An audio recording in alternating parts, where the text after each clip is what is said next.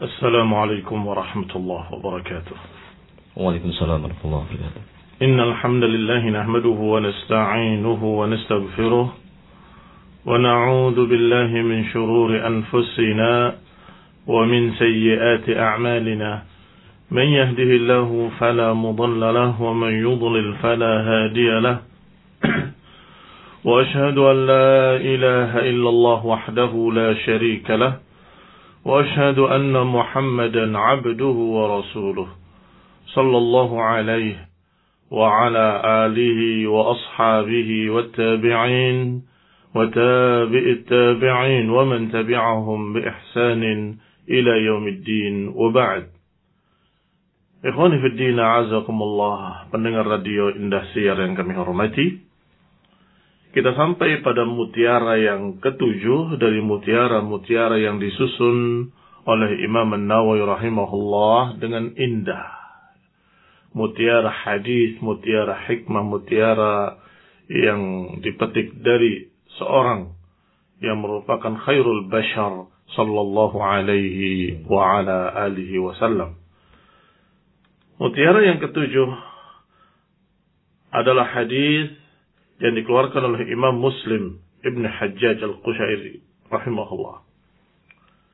Yaitu hadis an Abi Hurairah Abdurrahman Ibn Sakhr radhiyallahu taala anhu. قال قال رسول الله صلى الله عليه وعلى آله وسلم إن الله لا ينظر إلى أجسامكم ولا إلى صوركم ولكن ينظر إلى قلوبكم وأعمالكم Diriwayatkan dari Abi Hurairah radhiyallahu taala anhu, sahabat yang mulia yang dikenal dengan kunyahnya yaitu Abu Hurairah. Adapun namanya diperselisihkan dalam sekian banyak pendapat dan diantaranya yang paling terkenal atau paling rajih adalah nama Abdurrahman ibn Sakhr radhiyallahu taala anhu. Beliau berkata, bersabda Rasulullah sallallahu alaihi wa ala alihi wasallam, "Inna Allah la yanzuru ila ajsamikum wala ila suwarikum, walakin yanzuru ila qulubikum wa a'malikum." Kata Nabi Alaihissalam, sesungguhnya Allah tidak melihat pada badan-badan kalian atau tubuh-tubuh kalian. Tidak pula melihat pada bentuk-bentuk rupa kalian. Tetapi Allah akan melihat ke hati-hati kalian dan perbuatan-perbuatan kalian. Demikian ucapan Rasulullah sallallahu alaihi wa ala alihi wasallam kalimat yang ringkas, padat tapi bermakna luas. Itulah yang dijuluki dengan jawami'ul kalim. Jawami'ul kalim adalah perkara yang istimewa atau perkara yang merupakan kekhususan, keistimewaan yang Allah berikan pada Rasulullah sallallahu alaihi wa ala alihi wasallam. Sehingga beliau pernah berkata, "U'titu khamsan lam yu'tahunna ahadun minal anbiya'i qabli." Sesungguhnya aku diberi lima yang tidak diberikan pada orang-orang sebelumku atau pada nabi-nabi sebelumku. Disebutkan satu persatu. Di antaranya beliau berkata dalam salah satu lafaznya, "U'titu jawami'ul kalim." Aku diberi jawami'ul kalim. Ini ucapan-ucapan yang ringkas, padat, hanya beberapa kalimat, kulaimat qalilah, tetapi maknanya Masya Allah sangat luasnya. Seperti kalimat ini, Allah tidak lihat bentuk rupa kalian, tetapi Allah melihat hati kalian dan perbuatan kalian. Ini kulaimat. Sedikit sekali kalimatnya mudah dihafal. Tetapi maknanya Masya Allah akan berkait dengan segala pembahasan-pembahasan fikih maupun akidah. Bahwasanya seseorang itu barakallahu fikum tidak akan lihat dari badannya apakah dia gemuk atau kurus, apakah dia tinggi atau pendek, nggak akan dilihat dari bentuk rupanya apakah dia ganteng atau dia orang yang kurang bagus bentuk rupanya, atau dia cantik atau kurang cantik atau tidak cantik atau cacat nasallahu salam afiyah mudah-mudahan tidak terjadi pada kita maka itu semua tidak ngaruh di hadapan Allah Subhanahu wa taala Karena Allah tidak melihat dari sisi itu. Apakah warna putih ataupun warna hitam atau ataupun yang berkulit merah. Bilal radhiyallahu taala anhu, Bilal bin Rabah adalah seorang turunan budak hitam. Tetapi lihatlah bagaimana Allah muliakan beliau. Dimuliakan namanya dan dikenal oleh seluruh kaum muslimin sepanjang masa muadzin Rasulullah sallallahu alaihi wa ala alihi wasallam. Padahal dia berkulit hitam. Maka ikhwan ibn a'azakumullah tidak berkait dengan warna kulit, tidak berkait dengan bentuk badan, tidak berkait dengan apakah rupanya begini atau rupanya begitu. Tetapi Allah akan melihat dua sisi. Hati-hati kalian dan perbuatan-perbuatan kalian. Kalau hatinya baik, perbuatannya baik, maka dialah orang yang saleh. Tetapi kalau perbuatannya jelek, hatinya jelek, maka tentunya dia orang yang paleh. Orang yang jelek pula. Walaupun paras rupanya elok, walaupun paras rupanya sangat cantiknya, sangat gantengnya, badannya apa istilahnya proporsional, tetapi tetap dia adalah orang yang busuk, orang yang jelek. Karena hatinya busuk, demikian pula perbuatannya busuk. Kaum muslimin, pendengar radio Indah Siar yang saya hormati, berarti di sini hadis ini sangat berkait dengan judul bab yaitu keikhlasan. Wa ihdharun niyah. Keikhlasan dan menghadirkan niat. Dan juga berkait dengan segala perkara yang disebutkan menghadirkan niat dalam seluruh amalan-amalan yang tampak maupun tidak tampak. Karena kulub yang dikatakan yang duru ila kulubikum melihat hati-hati kalian artinya melihat bagaimana niatnya, bagaimana keikhlasannya, untuk siapa dia berbuat, untuk siapa dia beramal, maka dua perkara ini tidak bisa dipisahkan. Kalau ada uh, ucapan atau beberapa pemahaman bahwa yang penting itu hati, yang penting itu hati itu saya sering mendengarnya dari masyarakat kaum muslimin. Udahlah, Allah nggak lihat pakaian kalian, nggak lihat semuanya, yang dilihat tuh hati. Ya. Maka saya akan katakan padanya kurang tepat. Karena hati disebut dalam hadis ini tidak sendirian disebutkan ila qulubikum wa a'malikum. Catat itu. Memang Allah tidak melihat bentuk rupa, tidak melihat penampilan, tidak melihat pakaian, tidak melihat warna, tidak melihat bentuk rupa atau warna kulit. Tetapi Allah melihat dua sisi, bukan hanya hati. Walakin yanzuru ila qulubikum wa a'malikum. Tetapi melihat hati-hati kalian dan perbuatan-perbuatan kalian. Artinya, kalau perbuatannya sudah baik, Masya Allah, amal saleh, maka dilihat pula hatinya. Apakah ikhlas atau tidak ikhlas? Untuk siapa dia beramal? Karena siapa dia berbuat? Maka itu akan menentukan apakah amal itu menjadi amal yang diterima atau amal yang ditolak. Kalau tidak ikhlas, akan ditolak. Kalau niatnya bukan karena Allah, nggak akan dicatat sebagai amal saleh. Tapi sekarang sebaliknya. Hatinya ikhlas. Hatinya jujur. Betul-betul dia ingin beribadah pada Allah satu-satunya dan tidak untuk yang lain. Tetapi ketika beramal, dia tidak mencontoh Rasulullah SAW. Dia bikin sendiri. Dia karang sendiri dan dia berbuat sesuatu yang sama sekali bertentangan dengan sunnah Rasulullah SAW. Kemudian ditanya, kamu kok menyelisihi sunnah? Orang itu menjawab, yang penting kan niatnya baik. Apakah itu cukup? Tidak cukup. Mengapa? Karena itu baru satu sisi. Hadis ini menyebutkan dua sisi, bukan satu sisi. Hatinya baik atau niatnya baik, sudah bagus. Tetapi ketika menerapkannya dalam bentuk nyata, dalam bentuk amalan, perbuatan, maka hendaklah mencocoki ajaran Rasulullah Sallallahu Alaihi Wasallam, mencocoki sunnah, mencocoki apa yang diajarkan oleh Nabi Alaihissalam dan apa yang dipahami oleh para sahabatnya Ridwanullah alaihim ajma'in. Sehingga dengan itu, kaum muslimin yang saya hormati, hendaklah kita memegang hadis ini sebagai dasar, sebagai prinsip utama bahwa setiap apa pun yang kita kerjakan, lihat dua sisi. Pertama, apakah kita ikhlas atau tidak ikhlas? Kalau belum ikhlas, upayakan supaya kita ikhlas karena Allah Ta'ala. Yang kedua, amalannya apakah cocok dengan sunnah? Apakah sesuai dengan ajaran Rasulullah SAW? Kalau belum, maka upayakan untuk memperbaikinya dan mencocokkan dengan sunnah Rasulullah Sallallahu Alaihi Wasallam. Adapun masalah zahir, bentuk rupa, bentuk badan, warna kulit, maka itu tidak berkait. Allah tidak melihat dari sisi itunya.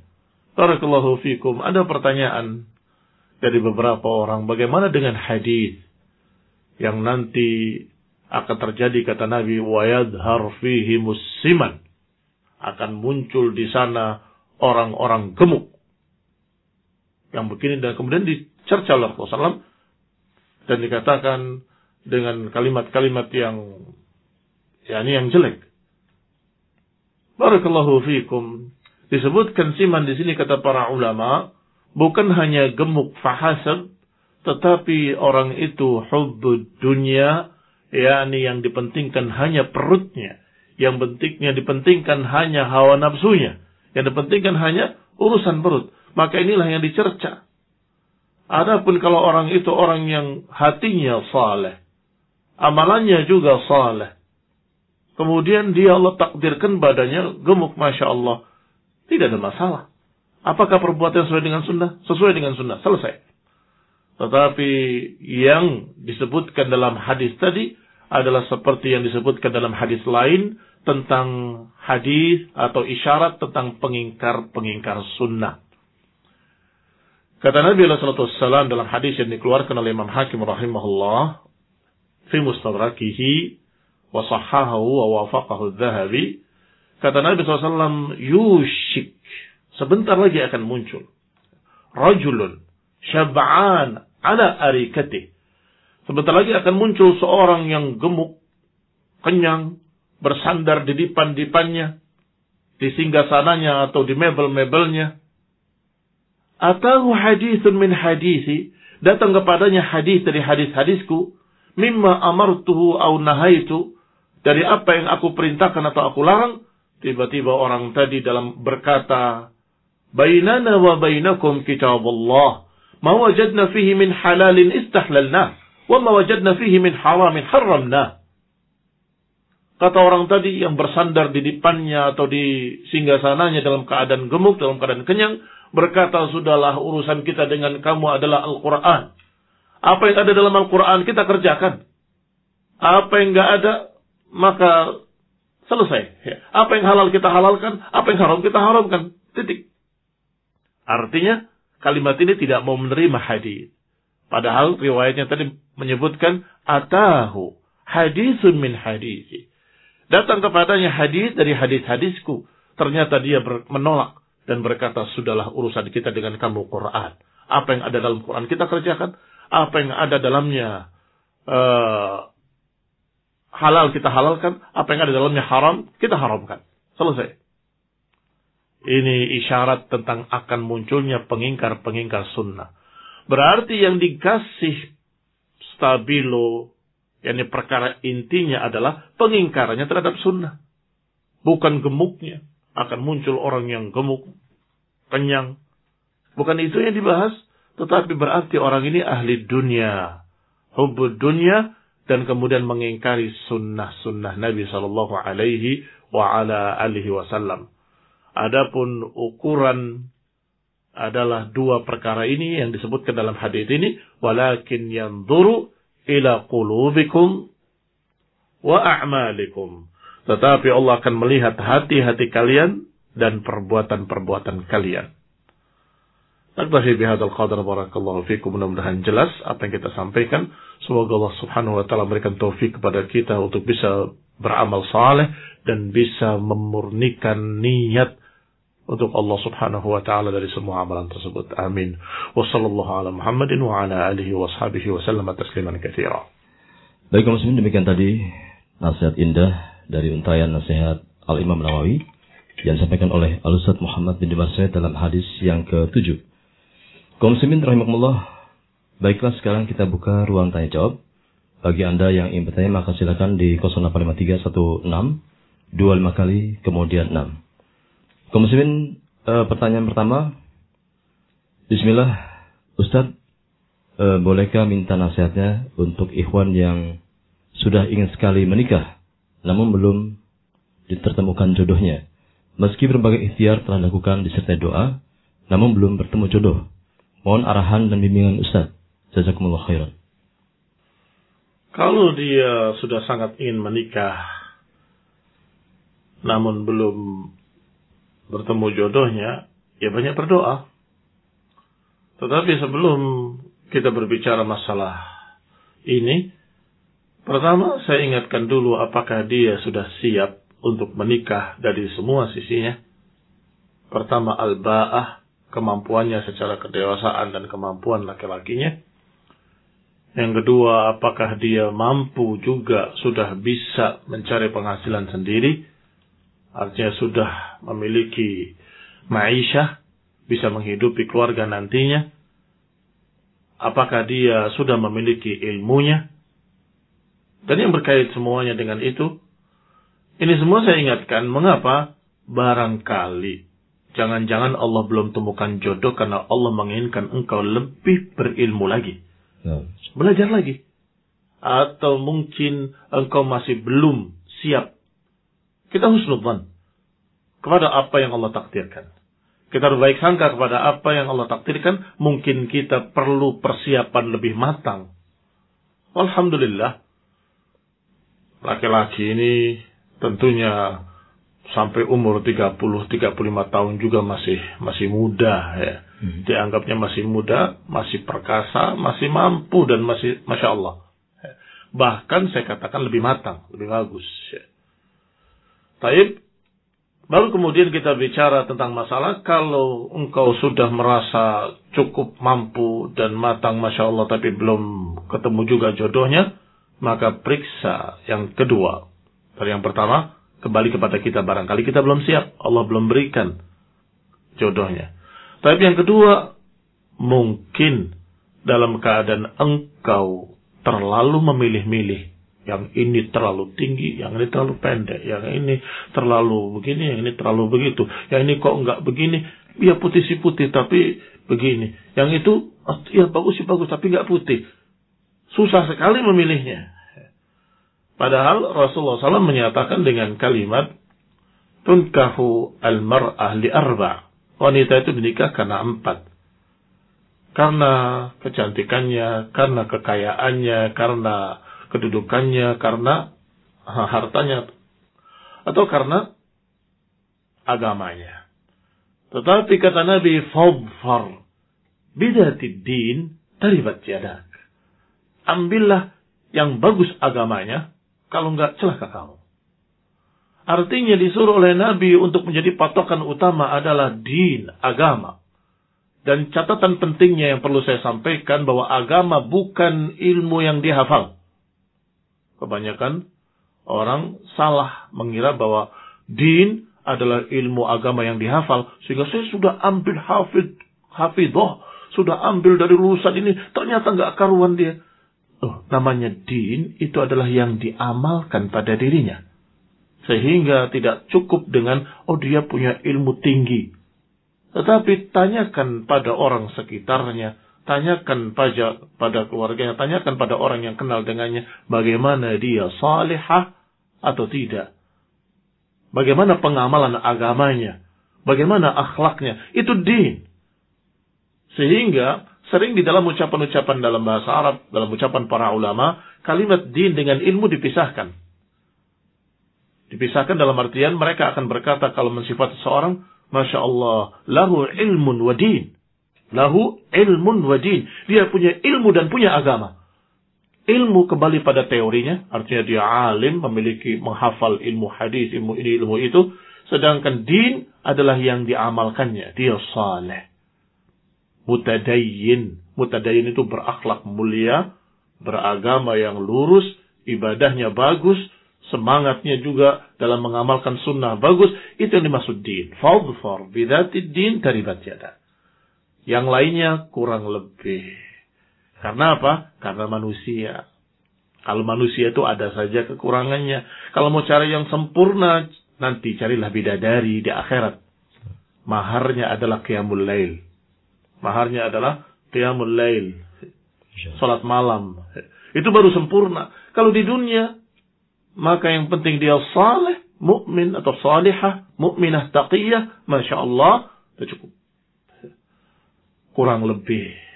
Yang penting parasnya juga cukup. Tidak perlu sampai 9,9. Demikian pula tinggi pendeknya, gemuk kurusnya. Itu insya Allah kata orang Witing Tresno jalalan sok jalalan sokokulino. Mudah-mudahan benar mewafatkannya. Artinya kalau urusan itu sering ketemu, jadi cinta, jadi suka. Apalagi ketika melihat akhlaknya yang tidak cantik jadi cantik. Karena akhlaknya baik. Sebaliknya kalau akhlaknya tidak baik yang tadi tadinya cantik, sebaliknya jadi tidak cantik. Melihatnya muak, menyebalkan. Mengapa? Karena akhlaknya tidak baik. Sehingga akhlak itu utama.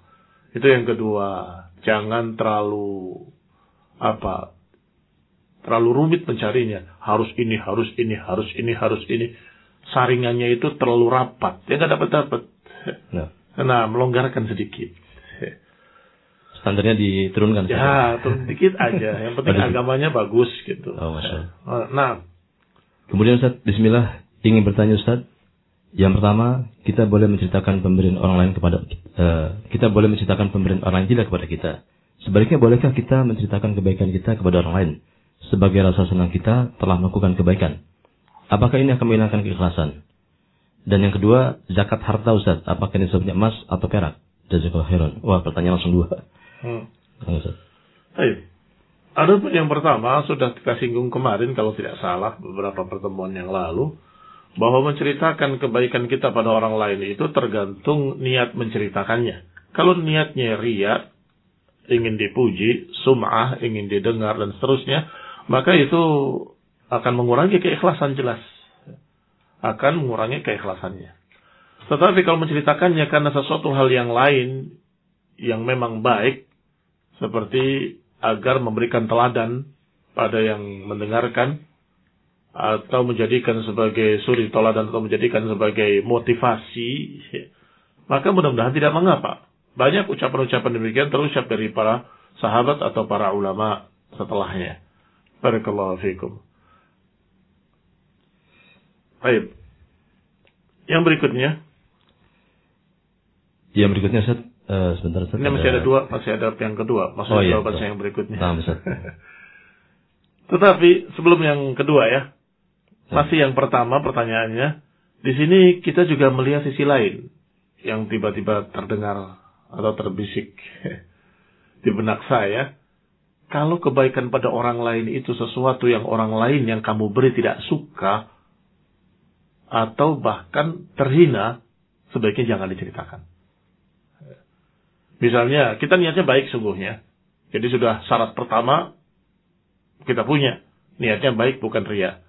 Tetapi ingat, orang yang diberi oleh kamu jangan-jangan tidak mau. Tahu si fulan. Si fulan itu saya yang memberikannya. Saya yang memberikan rumahnya. Dia akan menjadi malu. Ini juga perlu diperhatikan. Barakallahu fikum. Adapun yang kedua, zakat harta, nisabnya emas atau perak. Yang saya tahu adalah emas. Barakallahu fikum. 9, sekian gram. Emas. Atau 90 sekian gram emas. Itu nisabnya harta. Jadi apa pun bentuk hartanya, apakah itu uang dan lainnya, maka dihitung dengan itu. Memang ada pendapat yang menyatakan bahwa nisabnya adalah perak. Wallahu ta'ala alam, standar yang dipakai sekarang ini, eh sejak dulu malah, sampai sekarang ini adalah emas. Standar ukurnya. Barakallahu fikum. Tetapi kalau kamu punya perak, ya diukur dengan perak. Tetapi kalau ada emas, diukur dengan emas. Kalau ada uang, diukur dengan apa? Nah inilah yang terjadi perselisihan dengan emas atau dengan perak. Maka saya katakan tadi dengan emas karena mereka yang memiliki lembaran merah bertuliskan 100 ribu atau lembaran biru yang bertuliskan 50 ribu artinya engkau ikut andil memiliki emas yang ada di bank. Jadi bank itu tidak boleh mencetak uang sembarangan kecuali ada jaminan emas. Ya. Ini asal muasalnya begitu. Asal muasalnya muncul bank-bank seperti itu ya. Adalah karena mereka repot atau berbahaya membawa emas ke mana-mana, maka emasnya taruh di bank, kamu hanya dikasih lembaran surat, kamu memiliki atau ikut memiliki emas ini senilai sekian. Yang dijadikan ukuran emas. Maka uang itu standarnya dengan emas. Barakallahu fikum. Itu masalahnya. Wallahu taala a'lam bissawab. Baik Ustaz, berikutnya Bismillah, Afan Ustaz. Saya mau bertanya di luar pembahasan. Apakah diperbolehkan selalu puasa Nabi Daud hanya Senin, Rabu, dan Sabtu? Kemudian hari Ahad libur atau libur kerja dan waktu kumpul lagi. Dan masih tentang puasa Daud, misalkan ketika Rabu kita batal puasa untuk selanjutnya Anak puasa lagi di hari Kamis atau Jumat, Ustaz. Atas jawaban Ustaz, jazakumullah khairan. Kalau terus-menerus begitu, itu bukan puasa Daud. Kecuali kalau kamu puasa Daud, kemudian sesekali ahad ada tamu, banyak keluarga kumpul, maka kamu batalkan, itu nggak mengapa. Tapi kalau dirubah, untuk terus-menerus, ya tidak dinamakan puasa Daud. Saya anjurkan kepada penanya untuk puasa Senin Kemis saja. Oh, uh, Barakallahu fikum. Karena siapa yang diriwayatkan mengatakan pada Nabi ingin puasa terus menerus, Nabi menyatakan jangan. Puasa saja tiga hari dalam sebulan. Ya Rasulullah, aku lebih kuat dari itu. Lebih mampu, lebih dari itu. Kalau gitu puasalah Senin, Kamis. Atau disebutkan puasa sehari, berbuka dua hari. Aku lebih kuat dari itu ya Rasulullah. Kalau begitu, puasalah sehari dan buka sehari dan itu puasa saudaraku Daud alaihissalam. Diberikan oleh Nabi tiga pilihan ini. Maka kalau engkau tidak bisa puasa Daud, puasalah Senin Kamis. Dan itu cukup Masya Allah. Karena memang ibadah dianjurkan dengan mengukur kekuatan dirinya, jangan memaksakan dirinya. Karena khawatir akan terjadi nanti e, keputusasaan atau akan terjadi nanti perkara-perkara yang tidak bagus kalau memaksakan diri wallahu taala a'lam. Berikutnya Ustaz mau bertanya, ada orang yang melakukan amalan kebaikan tetapi kemudian dia mengurungkan niatnya karena takut tidak ikhlas dan takut ria. Apakah yang seperti ini dibenarkan? Para ulama mengucapkan kalimat-kalimat yang hampir sama, menjawab pertanyaan ini atau menjawab pertanyaan yang seperti ini. Dan jawabannya Masya Allah, seperti petir di siang hari. Iya, menggelegar. Siapa yang meninggalkan amalan baik karena takut ria, berarti dia sudah jatuh ke dalam ria. Masya Allah. Saya ulangi jawaban mereka. Siapa yang meninggalkan amalan baik karena takut ria, berarti dia sudah jatuh ke dalam ria. Pertama saya mendengarkan ucapan-ucapan seperti ini, saya agak bertanya-tanya mengapa kalau orang meninggalkan takut ria dikatakan sebagai orang yang jatuh dalam ria.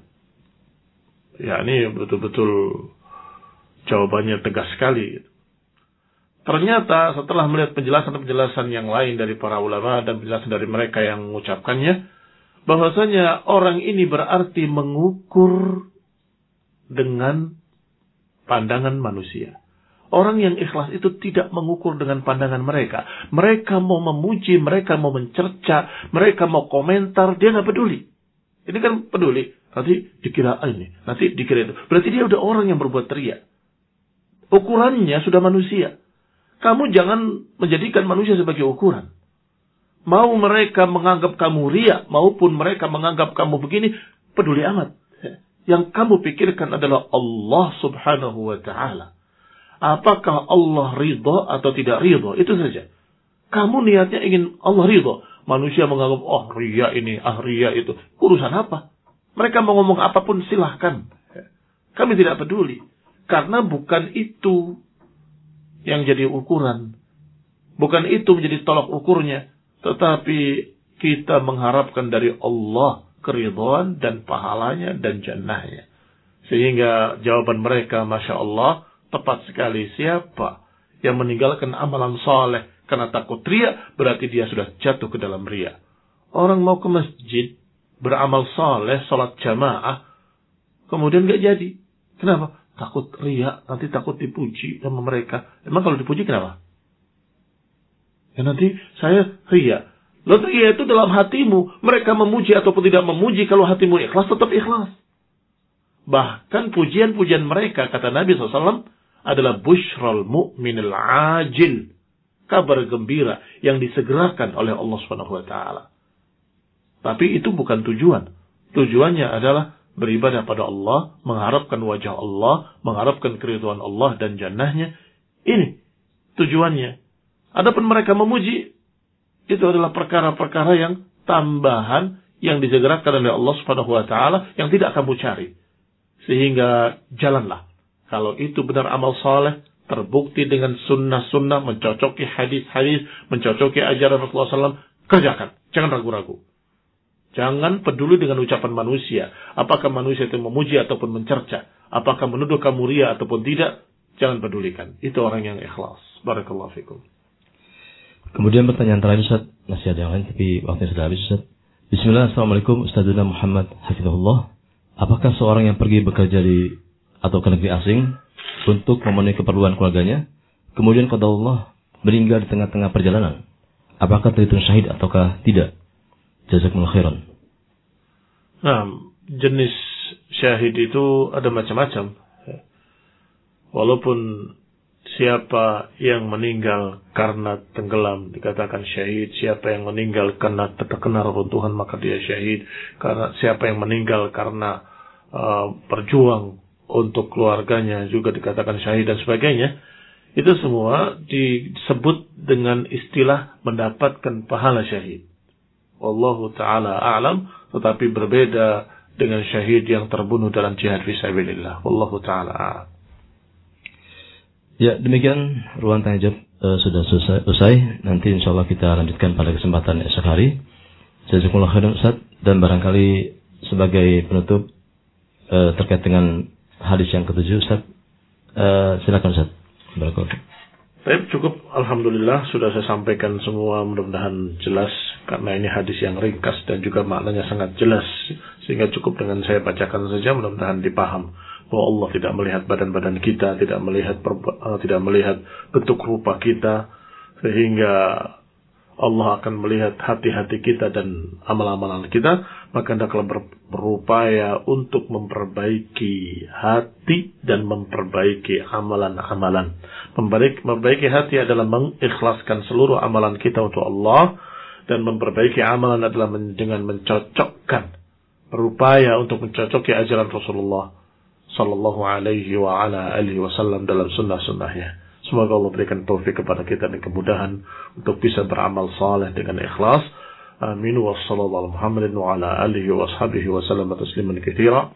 Subhanakallahumma wa bihamdik asyhadu an la ilaha illa anta astaghfiruka wa atubu ilaik. Wassalamu alaikum warahmatullahi wabarakatuh. Kaum muslimin rahimahullah demikianlah uh, usai sudah untayan nasihat indah Al Imam Nawawi rahimahullah yang disampaikan oleh Al Ustaz Muhammad bin Umar Sawid hafizahullah dan insyaallah pada kesempatan berikutnya kita akan ikuti bersama. Kaum muslimin di mana pun Anda berada, terima kasih atas atensi Anda ataupun pertanyaan Anda. Semoga akan menambah semangat acara ini. Dan kami mohon maaf atas salah dan kurangnya. Berkalam kami ucapkan uh, wassalamualaikum warahmatullahi wabarakatuh.